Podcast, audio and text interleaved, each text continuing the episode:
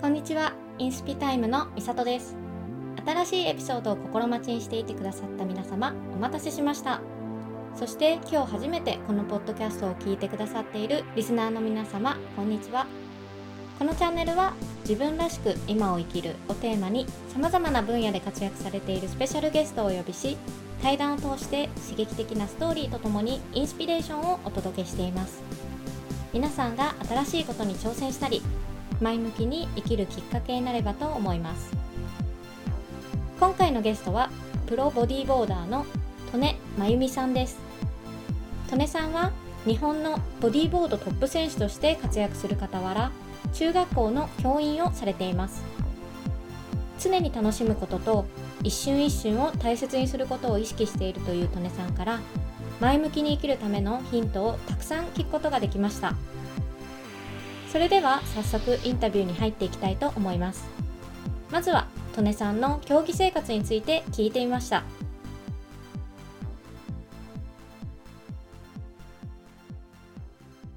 え海外は毎年ポルトガルに行って？そうですね、えー、ポルトガルのその世界ツアーの、まあ、インポルトガルみたいなところに毎年照準を合わせて私はそこにスポットで参戦あそうなんですね。何月ぐらいにある9月に毎年やってもう20年以上続く歴史ある大会で、もう日本の今までこう先輩方のプロ憧れてきたプロの方々ももうかなり多くの方がそこに参戦したりして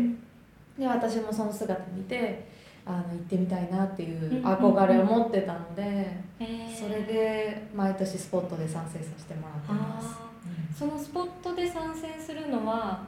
なんだ条件みたいなのってあるんですか？全然もう自主参自主的に参加をできるといえばできるんですけどやっぱり日本の波に比べて海外の波はまあパワフルだし大きいし条件も過酷な時もかなりあるのでそこにこう挑戦していく気持ちとか、まあ、意気込みみたいなのは、まあ、日本の大会以上にこう、まあ、お金や時間もかけていってるので思いは強いかなっていうのはありますね。それトップリーグの試合になるんですか？そのポルトガルの仕事そうですね、一応ボディーボードの大会自体がえーと、私プロで活躍活動させてもらってるんですけど日本のプロの組織が1つ。でそこが主催する大会が1つと海外はワールドツアーが組織が1つなのでサーフィンはいくつか団体があったりあとは qualify 予選の大会がこういろんな海外日本各地で開催されてますけどボディーボードは非常にシンプルで本当に日本が1つと海外が1つで。でその中で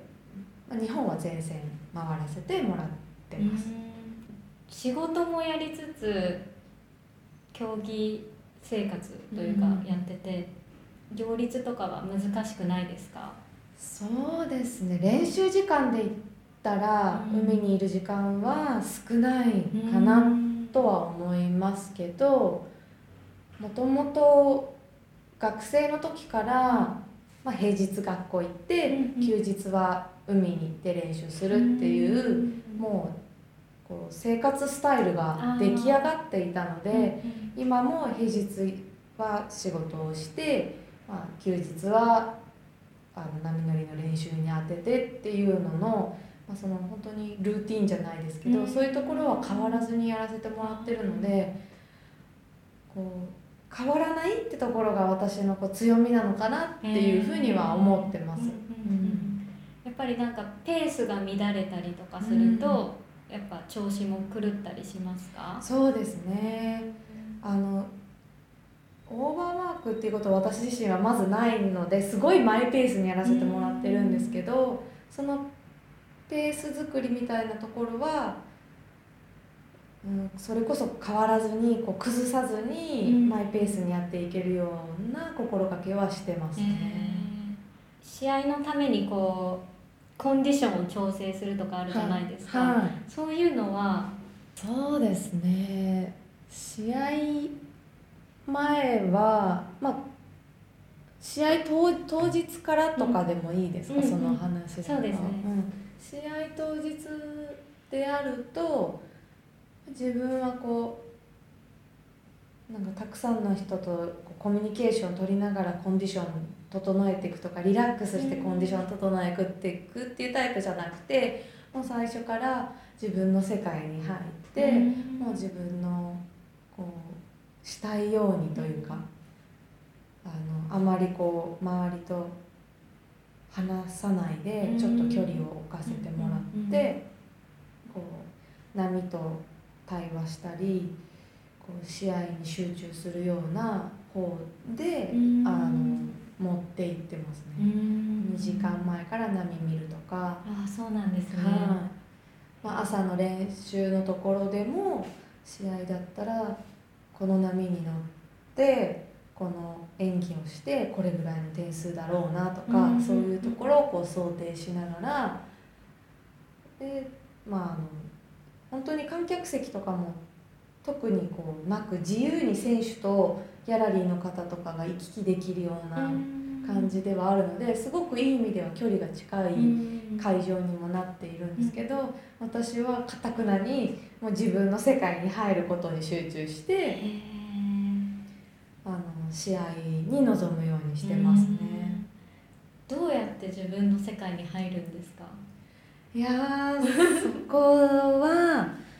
まあ、簡単に言うならあんまりこうたくさんの人と喋ったりすると、うん。こう自分が考えてることとかをもう一度こ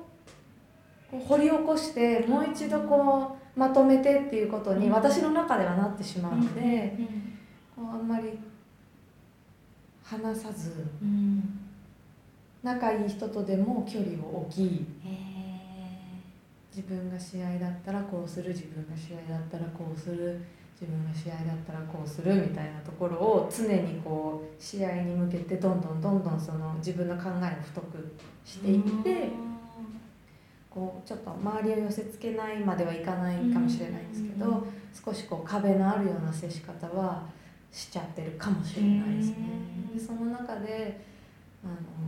試合に向けてこう闘争心みたいなのも自分でどんどん奮い立たせていってあのなんかこう負けないぞ負けないぞみたいなところとかを自分でこう言い聞かせてうん。でいます。なんか想像がつかない世界ですよね。集中力とかも本当になんだろう。もう波一本また同じのは来ないじゃないですか、はであのじ試合の時間も30分ですかそうですね。そう制限時間は制限時間ありますよねだからもう本当この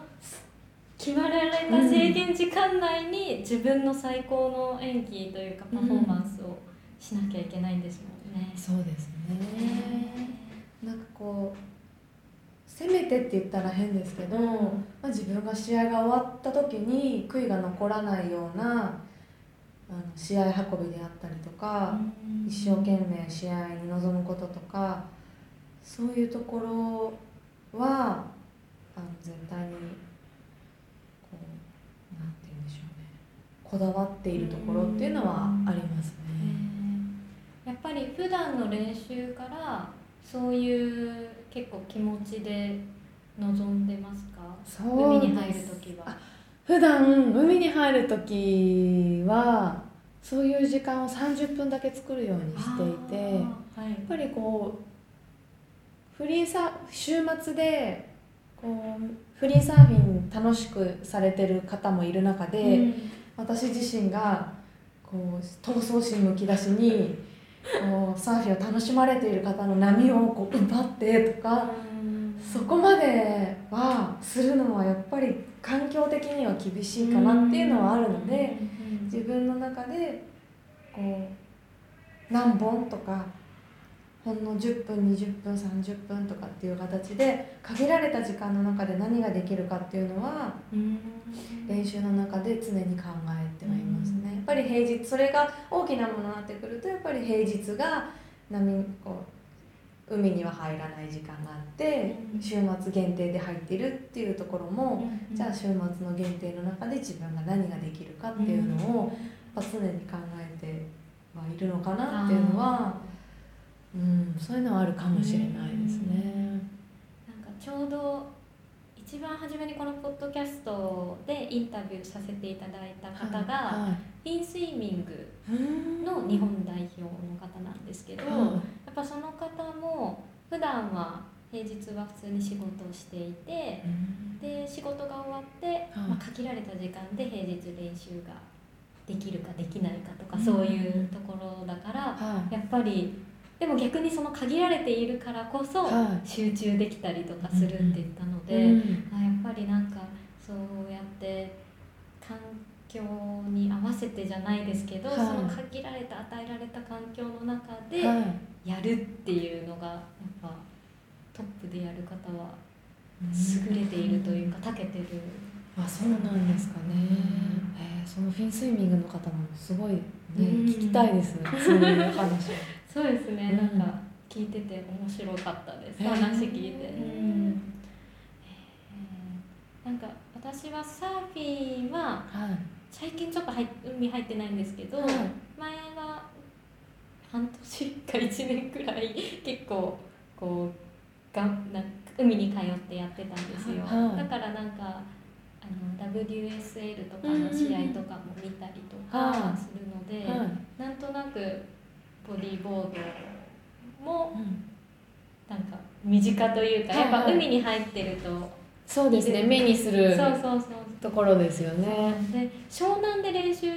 されてるんですよね。はい。湘南です土日ってはい。人やばくないです人か、かなり多いですね。その中で練しかも波が毎日いいわけじゃないじゃないですか。そうなんですよね。残念な日がほとんどみたいな、はい。やっぱりかなりの過酷な環境ではい。やられてますよね、そうですね、まあ、そのやっぱりこう生活の中にうん。やっぱり割とこうサーフィンをする場所として湘南ってすごい都会じゃないですか、うんその中でこう生活の一部として皆さんサーフィンを楽しまれてるのでぱり海で浮いてる時間がまあ私もそうなんですけど海で浮いてる時間が気持ちよかったり右に富士山が見えて左に江ノ島が見えてこう空は青くて飛行機が飛んでてとかっていうあの環境にやっぱり癒されるのもすごくあるので、うんまあ波のコンディションが2の次3の次で。あやっぱり練習はしてるのかなっていうのはあるのである意味すごいツボが浅くてやっぱ湘南で腰ぐらいとかに波が上がればそれだけで嬉しいし、帰ってあのたまたま平日に少し時間があって夕方入れて、その時の波こうその時誰もいなかったとか、その中で入れたとかだけでも、まあ、条件がどんな条件であってもすごいこう気持ちよかったり。こう本当にツボが浅くて、もう自分でも笑っちゃうぐらいなんですけど なんかその中こうその中でやっぱ特別なこうなんか1回とかっていうのはすごい大事にしたいなって思っていますし失敗してももう今はほとんど笑ってる巻かれて終わった後も笑っていたりとかするので。なんかこう今までは、まあ、少し前まではもっとこうストイックに競技競技競技なんでできないんだよみたいな方にこうちょっとマイナスな方に自分がこういい波でできなかったり人が多かったりするとそういうふうに考えてた時もあったんですけど逆に今はこう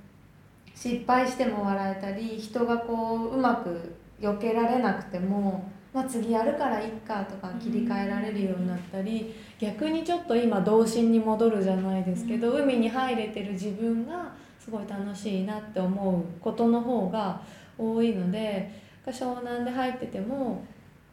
あのそんなにこうなんだろう波がなくてきついなとか、そこまで大変だなとかあんまり思わないかもしれないです。でもうんそうそういう気持ちの持ち方だといいですね。そうですね。ちょっとしたことでうん。感謝したりとか、うん。ありがたく感じたり、そうですか最近は本当そうなってきてますね、あまた海に来られたとか、もうすごい本当に自分でツボが浅いなって思うんですけど、うん、あ今日は晴れてるとか。なんかこう結局自分の都合で海に私は行っているタイプでやっぱり本当にこう本家のプロサーファーを仕事としてる方々ってやっ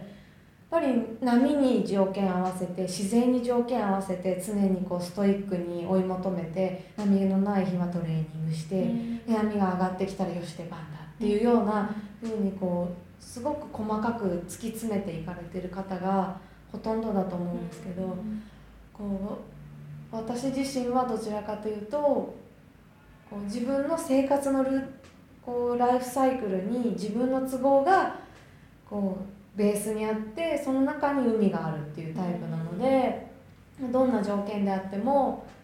海にいられることに感謝ですしこう、まあ、波が良くないからとかいいとかっていうのは本当にの次さんの次だなっていうふうに思うのが、まあ、良くもあり、うん、もう少しストイックにやった方がいいよって自分に思うところもありなのでただ本当に海にいる時間は行くまでがたまにこうちょっと億劫になる時もあるんですけど体が仕事で疲れていたりとかすると、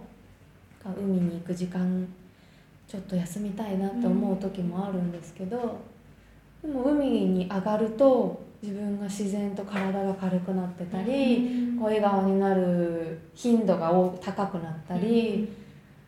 こうまた次に何かしたいっていう課題が生まれたり、すごく前向きにさせてもらえることが多いので、自然にまた海に戻ってきたくなるような感じではありますね。うん学校の先生は小学校の先生私は中学校で働いてます、えー、はい、な何の教科の？私は教科自体は保健体育で教員の教職課程は取っているんですけど、はい、学校の中でもいろんな働き方があって、はい、私の場合は非常勤講師であの時間講師なので、あの生徒が朝登校する時間から下校する時間までが勤務時間っていうような形ででその学年の中であの生徒や先生方のサポートに回る仕事っていうのが私の仕事のメインですね。アシスタントみたいなところが。特にえっと、自分でクラスを取ったりとかはせずに、はい、先生とか生徒さんのサポート、はい、そうですね、授業のサポートであったりとかあとはこう個別でもう支援が必要な生徒さんにこう寄り添ったりとかそういうことの仕事がメインですね。その教師になろうと思ったきっかけは何なんですか、まあ、あの私の母の知人があの先生という仕事をされていてその方をすごくこう自分が幼い時からあの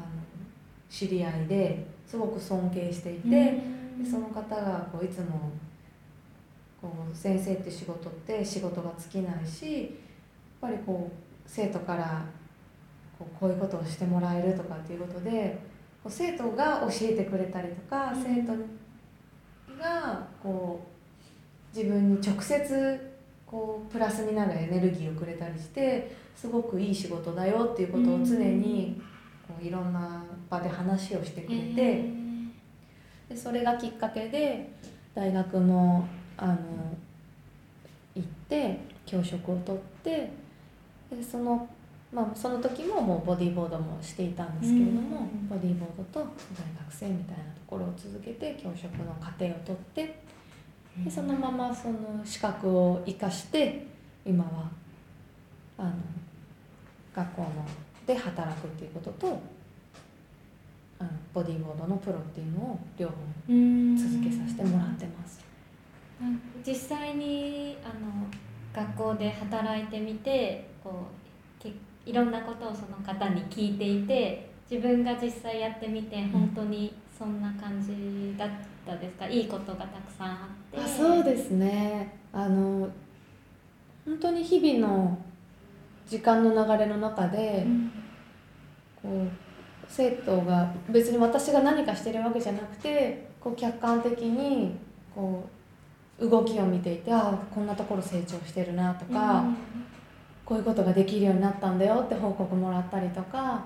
こう一緒に悩んできた時間とかそういうのが本当に私のプラスのエネルギーになってるなっていうのも実際思いますし、うん、でその今まで聞いていた先生の,、まあその知人、まあ、尊敬する方のお話とかはすごくハイレベルな話をしていたんだなとかっていうのをこう感じますし全然自分はそんなのできないなっていうのをこうやっぱりその場に立ってみると右も左も分からなくてっていうところからなので本当にあの現場に立たれてるその先生は本当にすごいなっていうのがもういろんな話をこう本当に照らし合わせていくとかんそれは感じます、ね、痛感しますね。そうなんですね、はい、なんかこういう先生になりたいとかそういうなんか理想とする自分の中で像みたいなのはありますか？そうですね私はそんなにこう厳しいタイプではないので、うん、やっぱりこうせ、まあ、寄り添えるような、うん、であとはこう気づき自分こう自分がそのその生徒の一人一人の動きに対して気づ気づいていけるような、うん、うん、人になりたいなっていうのはあります。あとなんか伝えたいこととかこういうこと、うん、自分がこういうのを経験してきたから、うん、生徒にも伝えたいなとかそういうのも何かありますか？そうですね。伝えたいことは私自身がこうそんなに何もかも器用にまあどちらか、まあ、私自身はすごく不器用なのでただ、そのボディーボードとかをボディーボードを通してあの自分が好きなことをまず見つけられたことと、うん、そこからボディーボードっていう好きなことがあるから、まあ、苦手な、まあ、語学とか、まあ、その海外に行くこととかいろんな苦手なこととかやったことないことでも好きなことっていうのがベースにあるから挑戦できるんだなっていうふうなことは自分が伝えていきたいなっていうふうに思うのでやっぱりこう多感な時期なので落ち込むのもすごい落ち込むだろうし喜ぶのもすごい喜びは長いでしょうけど気持ちの切り替え方とかここで終わりじゃないんだよっていうところとかはまだまだ続きがあってすごく可能性が大いにあるもう年頃だから、本当にいろんなところに一歩踏み出して挑戦してごらんみたいなところの背中を押していきたいっていうのはありますね。いやいいですね。なんかそういう先生にいなかったわけじゃないけど そういう先生が身近にいるといいですよね。ねその先ね本当に正規でこう働かれてる先生って、本当にこう全体を教える先生でも集団的にもうこう動い動きなさいって教える先生でもありさらに一人一人の特徴とかを捉えてあのこうどんどんついどんどんどんどんこう多分未来に向けてステップアップする課題をどんどんどんどん先生方って作ってくれる方がほとんどなので。こう学生の時って自分たちはそういうのって感じないじゃないですか。全く感じないですよね。もう本当に今思えばすごい平和な学生生活を送ってたらじゃないですけど、こうやっぱり授業も受け身で聞いてたりとか、行事も受け身で受けてたりとか、でもそこにはこう先生たちが裏でこうこういうふうにやったら子どもたちがこういうとこにつながるよねとかっていうところを常にこう線と線を結び合わせて点を点と点を集めてこうなんかこうやこう行動を起こされていたんだなっていうのをなんか自分の学生時代とも照らし合わせながらあこんなふうにこう裏で表で動いてるんだっていうところを知ることもできるので本当に一つ一つ勉強になりますし、ね、学生って皆さんが通る道なのですごい身近なものだし、なんか本当に日々勉強だなっていうふうには思います。うん、私自身もそこまで学生生活本腰入れて一生懸命学生生活を送ってたわけじゃないので やっぱりこう海に夢中な自分もすでにいたので始めたのが中学1年生の時でで学校は逆に言うとこう優先順位で言うと海が一番で学校2番ぐらいなスタンスでいたんですけれどもやっぱりその中で今思うと私が波乗りであの入賞したり表彰されたりするとそれを学校に症状を持ってきてくれっていうふうにああの校長先生が言ってくださってでその私の活動を学校の中で表彰したいからあの入賞したら必ず表彰状持ってきてねっていうふうにいつも言ってくれていてそうやって自分のこう活動の場を認めてもらえたり活躍する場をあの学校の中でこう表現させてもらったりっていう部分で。そういうこう小さなこう先まあ、学校でのこう、学校側からの活動があったからこそあ今の私がいるのかなっていうふうにも思うと、あなんか本当学校って場って実はすごい感謝するところもたくさんあるんだなっていうのを、うん、思いますね、うん、だから最初から学校って場ってすごいなとかっていうタイプじゃなかったので もう今思うとっていうところが本当に多くあります、もしかしたらそのねそこがあるかないかで自分の波乗りの関わり方が今と違っていたのかもって思うとなんかすごい不思議だなってこうこうやって縁をつないでくれてたんだなっていうふうとかにも思いますね。中学1年生からボディーボードを始めたんですか、はい、きっかけは何だったんですか？きっかけは私横浜に住んでいるんですけど、うん、ワイルドブルー横浜っていう波の立つプールが、当時横浜と川崎の市境にあってでそこで始めたのがきっかけで,、でその時にあの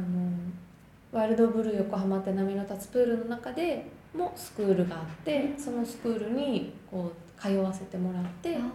でそこで今の師匠に出会ってでそこからちょっとずつこう海に行ってみたらとか大会に出てみたらっていうので競技生活が始まったっていうところがボディーボードを始めていって競技に至るきっかけです。じゃあ初めはプールから始まったんですね。そうなんですよ。へえ。なんならもうもともと競泳をやっていて。そうなんですね、はい、本当にプールでもう毎日5キロぐらい泳いで練習してでこう0.1秒の世界を突き詰めて記録に挑戦するっていうのをやってたんですけれどもそこにちょうど行き詰まった時にボディーボードに出会ってでボディーボードのプールの施設で波に乗り始めてでそれがもうさらに海の本当に海に出て波に乗るスポーツにはまったっていうところで。競泳はやっぱりやってたっていうのは役に立ちました？ボディーボードやって。そうですね。やっぱり水の怖さも水の楽しさも知っているっていうところは自分の強みだったし、うん、波乗りを始める時に全くその水に対して抵抗がなかったのでその部分では水泳やってきてよかったなっていうふうに思いますしあの大会中に私数年前に波がすごい大きくてあのリーシュコードを流してしまってただ本当に押し寄せる波がもう自分の身長の2人分とかビルの2階まではいかないかもしれないですけど1階の天井ぐらいとかまでは優にある高さの波がどんどん押し寄せてくる環境の中で流してしまったんですけどその時にあの水泳のまあ、トレーニングをしていたのも今もあるのでそこで泳いで海から上がれる上がれたっていうのは心配なく上がれたんですよ。へえ、流しちゃったけど、うん。泳いで上がれるなっていうのを思いましたしあとは、まあ、周りで見てる他の選手とかスタッフの方もいたのでそういう方々心配かけちゃいけないなと思ったんで、うん。まず上がろうっていうふうに思ってもうそのままもうクロールの動きでどんどんどんどん泳いで上がれたので。で結構冷静だったんですか？冷静でしたそこが本当水泳やってるところが生かされたなっていう部分ではありましたね、うん。ただその日もやっぱり海の条件が波が高いだけじゃなくて流れも結構きつかったので、流れによっては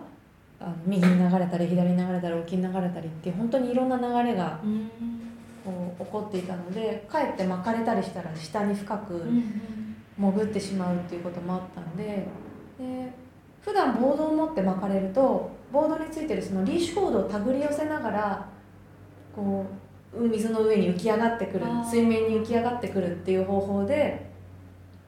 あのこう息をこうするっていう地上にたどり水面にたどり着くっていうのをやってたんですけど、まあ、ボード流しちゃったので巻かれるとやっぱりこう天地が分からなくなっちゃうので、まあ、実はそこの不安も 今思えばあった中でうん。上がれたので、冷静に上がれたのでそこはやっぱり水泳やっててよかったなっていうふううにん。思ったところですかね。ちなみにちょっと話は変わるんですけど、は先ほどなんか師匠がいるっていう話をされて、い、はい。そういうなんかコーチというかボディーボードを教えてくれるというか見てくれる方はいるんですか、普段そうですね。水泳やっていた時には、コーチとか監督とかクラブチームっていう所属があったので、存在があったので、あのその元でやらせてもらっていたんですけど、ボディーボードにいざ転向した時にそのコーチとか監督とかっていうあ指導者がないものなんだっていうのを感じてでそこで自分の中で自分で自分をコントロールしたり自分で自分をこう監督していく必要があるんだなっていうふうになんとなく感じて。でそれがきっかけで大学も体育系の大学に行ってあのそういった部分を学べたらいいなっていうところにつながってはきました。はじゃあもう結構独学い、そうですね。今までやってこられたっていうことですか、プロで一本でやっていくのってやっぱきついです競技ですか競そう技的ですにはね。競技だけで続けていくのは厳しいですね。うんやっぱり皆さんプロの方でも他の仕事をやりつつ競技生活をやってる方がほとんどですか？そうですね。競技一本でっていう方は本当にごくわずかで。私自身がボディーボードってものを、まあ、生活の一部みたいな形で、ライフサイクルの一つに入れて生活するっていうふうにこう思っていたのでボディーボードだけにこだわるっていうことはあんまり考えなかったですかね。そういった部分でもこうボディーボードとそれ以外の仕事をしながら、まあ、競技生活を続けていけたらなっていうふうには思っていましたね。うんうんうんなるほど。うん。あこれまでなんかその競技生活していてこう勝てない時期とか悩んだ時期とかこう苦労したこととかってはい。ありましたか、そうですね。ありまし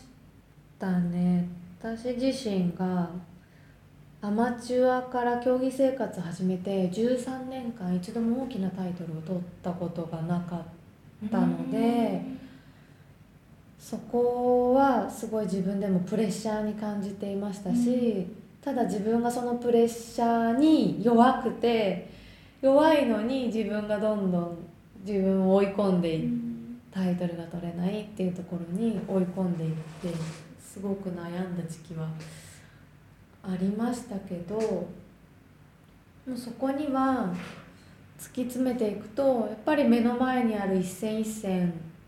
もしくは制限時間の1分1分をどう大事にすごこう使うかっていうのを意識してやっぱ目の前にあることを大事にすることが大切なんだなっていうふうに気づいてからは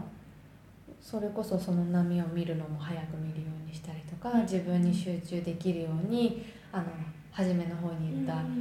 こう自分の試合を勝つためのルーティンみたいなのを作ったりして必勝法まではいかないですけれども、やっぱ勝ち方っていうのに重きを置いて一度考え直して競技に臨んでいったことで、まあ、そこがうまく打破できたっていうのはありましたね。でそこからプロになったんですか？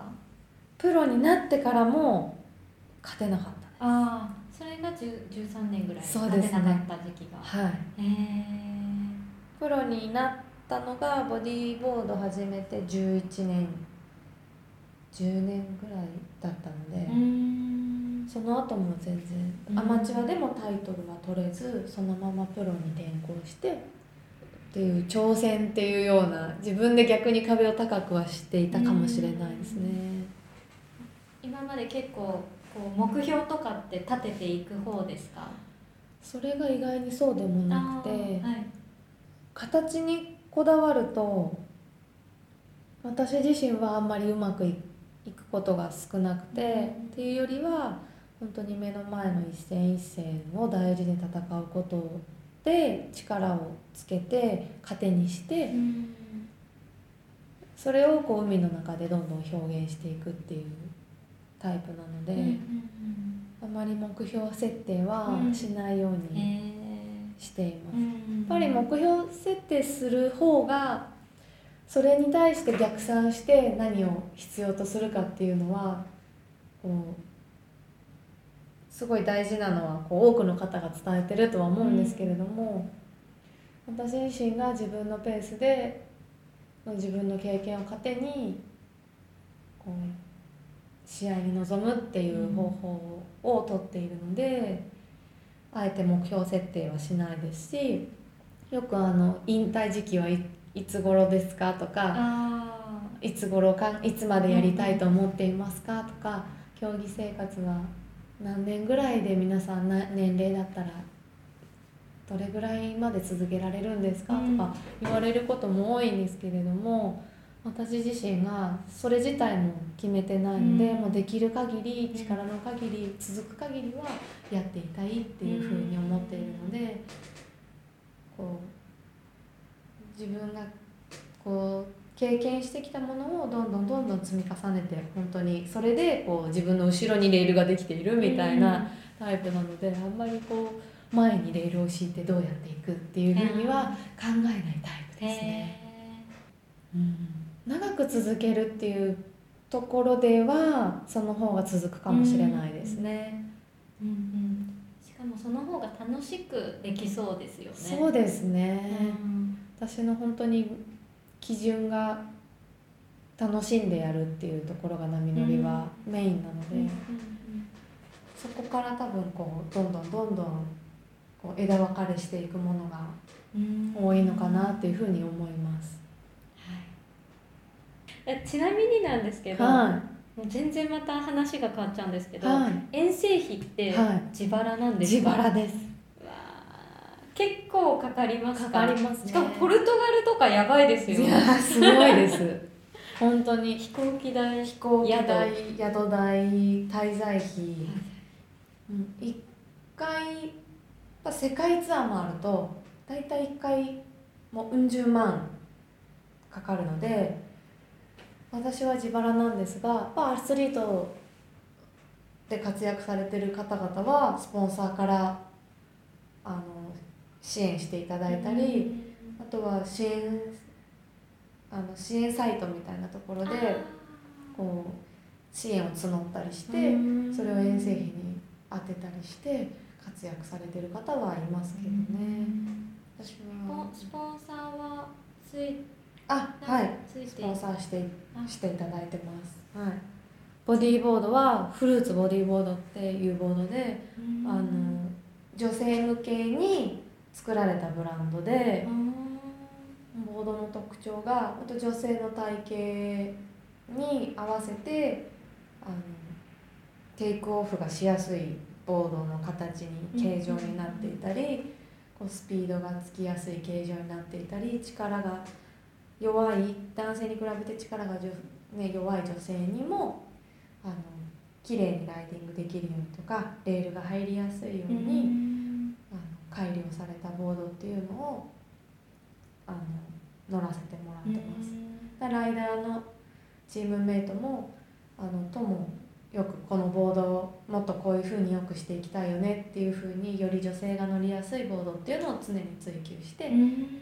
えていっています。じゃあその開発というか、はい。そっちにも携わってるっていうそうですね、へはい、ー。ライダーの仕事が、まあ、そのボボードの宣伝活動もそうですしあとは乗っているボードのフィードバックをしたしたりとかあとはそのチーム内でもっとボードを良くしていくためにはあのっていう意見交換をしたりでそれをそのスポンサーさんにあげたりするっていう活動をしてます。うん。いろんななんかそういう形があるんですね。そうですね、なんか使って、ね、こう自分が体感して調子いいよっていうのもそうですけど、まあ、その中にはもっともっと来年に向けてみたいなところも、はい、動いてはいますね。あそうなんですね、他にもなんかスポンサーはそうですねあとは、えー、と全く異業種で横浜が関連していてで私がその横浜出身で横浜プロボディーボーダーみたいな形をこう応援してくださっている方がいてでその方がボディーボードされていてマックスアレックスっていうワインの卸会社なんですけどうん。その師匠あしその社長がボディーボードをずっと楽しんあのファンで楽しんでやってらしてでその方が横浜を拠点にお仕事されてる方なのでであの横浜のプロボディーボーダーとして応援してししたいっていうふうに言っていただいてへえあのスポンサーしていただういてまんそういうなんか全く関係ない業種、す。はい業界の方からはい声がかかったりとかもするそうでんですすねね。それも本当にご縁があってへすごいありがたいですーいいですね。野毛にお店があるんですあ、そうなんです。え、なんていうなんていうお店ですか？あのえっとどう忘れちゃったあグランキャトルってキャトルっていうお店で割と最近できたんですけど。あ、そうなんですね。はい、2店舗あってキャトルとグランキャトルって。ういうのがあって、ん。えーそうなんです。振り返りとかはよくしますか？振り返りはしますね。なんだったら海に入ってる時に一本波に乗り終わったらこれはなんでこうなったんだろうとかっていうことは自然と独り言のように言ってますね今のは何だったんだろうとか、じゃあ今の動き今度はこう意識してやってみようとか、うん。今なんで失敗したんだろうとか。そういうことは逆に考えうます、ん。なので振り返ってつなげる振り返ってつなげるみたいなことは多いです、だ未来の展望みたいなのは弱いかもしれないんですけど、常にこう戻ってつなげて戻ってつなげみたいなところはありますね、試合1回でも、まあ、勝つとやったーっていう爽快感とか達成感には得られることも嬉しいんですけーど、それ以外の部分で試合の中でうまくいかなかったことも内容的に負ける時もそうですし負ける時は特にそうですけど勝った時にもなんでこの時これをこの波に乗らなかったんだろうっていうふううにん。振り返ったりはするので、うんうん。それを失敗と思うというよりはうーん。なんでなんだろうっていうふうに疑問に思うことの方で疑問だと解決したくなるので。うん失敗だと克服みたいになってしまうあーはいのは私の中ではあんまりなくて疑問を解決するっていう考え方でそうするともっと面白くなうるっんていう風になっていくかなって思います。楽しむことにフォーカスを置いてるっていうのはすごくあいいなとやりたいことをどもう学校のその仕事も、まあ、むしろ非常勤っていう立場で、まあ、あんまりやりたいっていうのも変ですけど、まあ、その学校の仕事も波乗りのプロか、まあ、競技生活もどちらもやりたいことができているので、その部分では本当に迷いなく楽しく続けられてるなっていうのはあります。やっぱりなんかやりたいことをやって生活できてる人って本当に少ないそうですよと思うね。んですよね。うん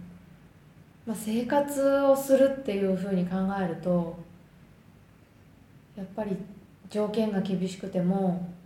ぱり生活しやすいっていうふうなことをやっぱ重きに置いて皆さんお仕事されるのは当然じゃないですか。うん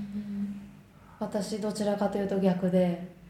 やりたいことをやらせてもらってその見返りというか残るものは、まあ、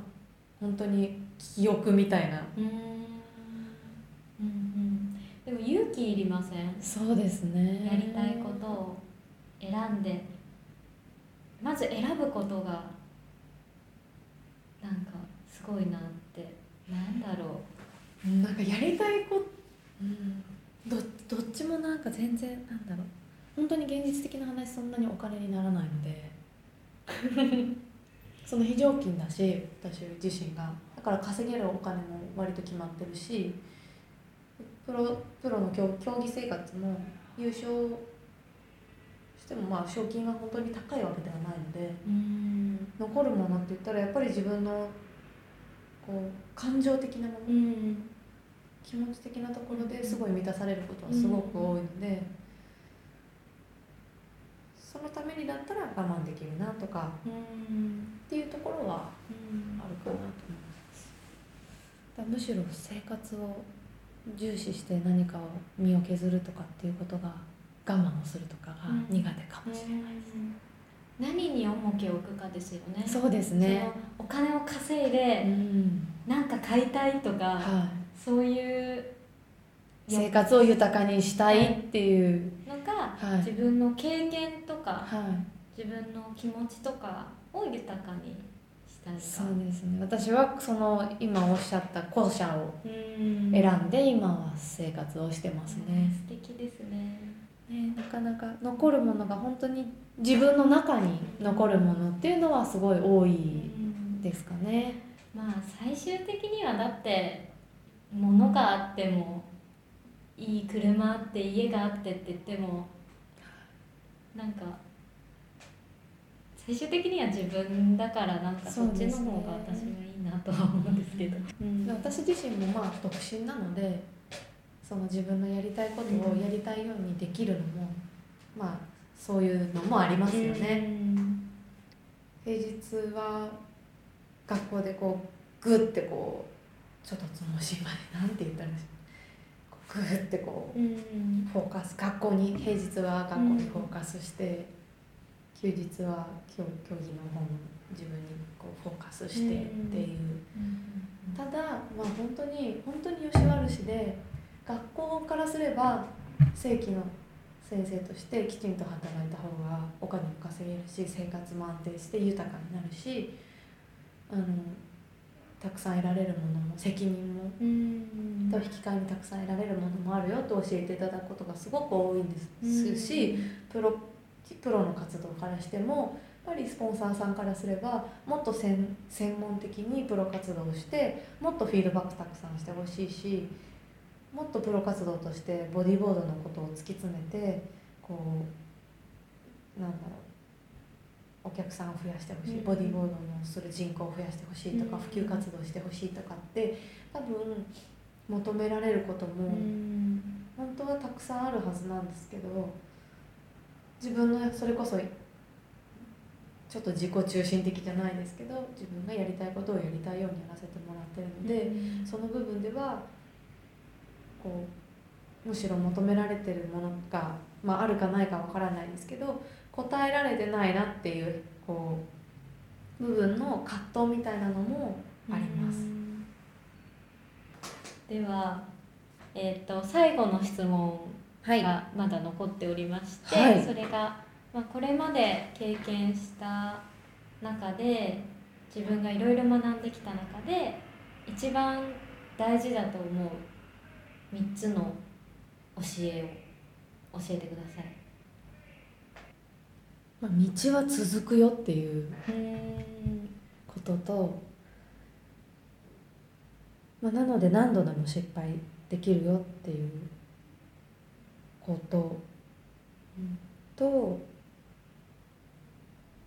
ぱり何事も楽しむことと、何かやりたいことがあったら必ず助けてくれる人がいる。